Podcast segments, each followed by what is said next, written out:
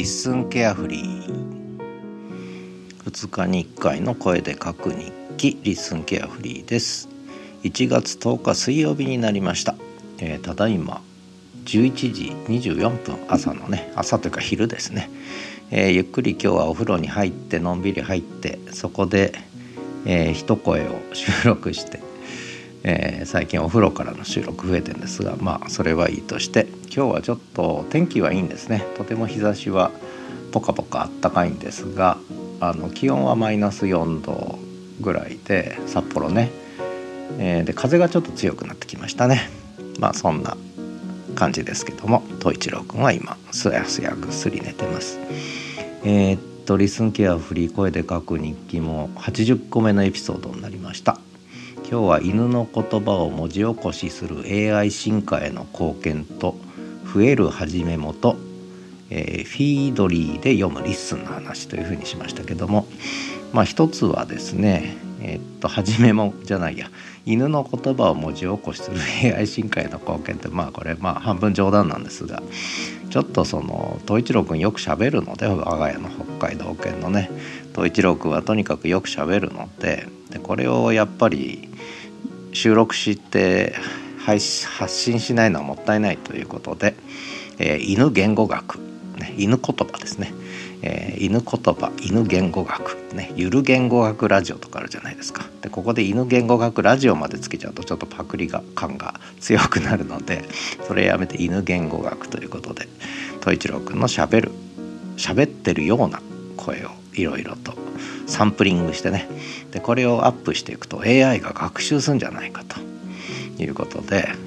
AI が犬語を理解する日までこれは続けようということで始めたんですがなんとこの犬言語学1回目。最初の東一郎くんの言葉翻訳してましたね。あの私じゃなくて東一郎くんのところをちょっと1行だけあの文字起こししてましたね。これはあの新 AI 進化の可能性があるなと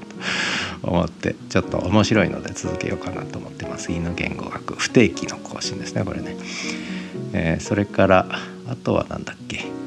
えー、っと増えるはぢめも。ちょっとね思いつきがいろいろあってで なんで思いつきが増えるかというと LISTEN さんがねやっぱり日々機能改善が進むのでそうするとそれに合わせて思いつきもこちらも増えるということでこれを全部はぢめもに始めもにね一応23分でまとめて喋ってるんですが使い勝手これは初めも3.8の使い勝手は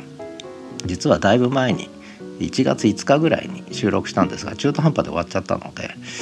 えー、お蔵入りにしてたんですがまあでもこれも記録だということで、えー、あのフォロワー限定で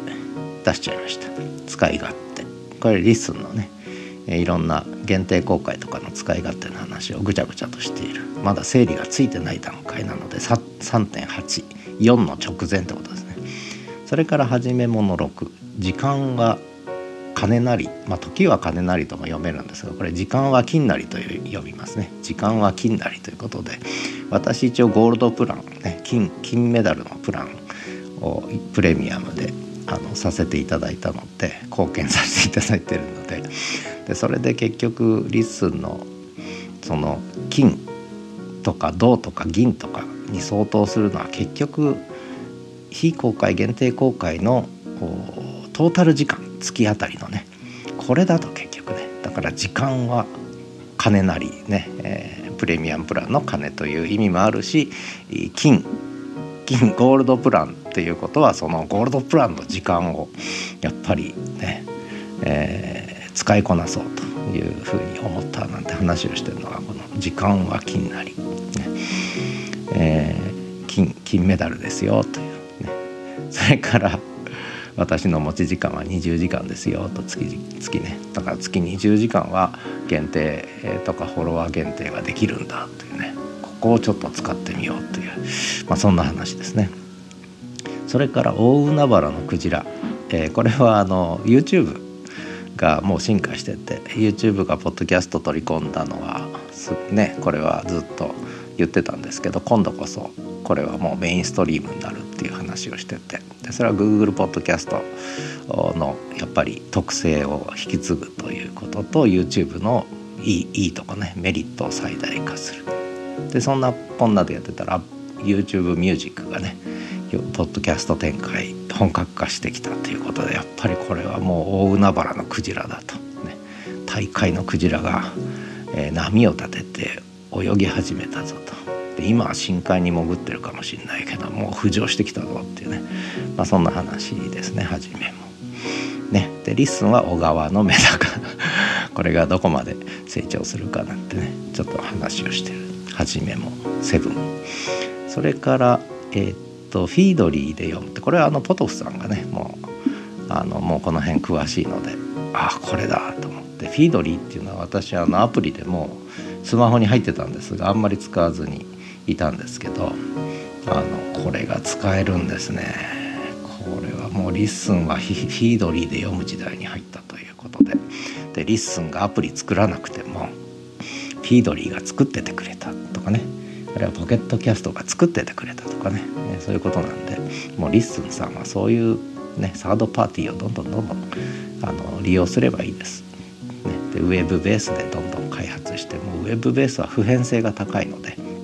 でアプリってのは個別性が強くてこれ大変なんですよね。だからそれはもう他に任せて普遍性の高いアプリ作ってるね第三者はいっぱいいるのでそういう意味ではそれにこううまく普遍的な RSS という仕組みがまただから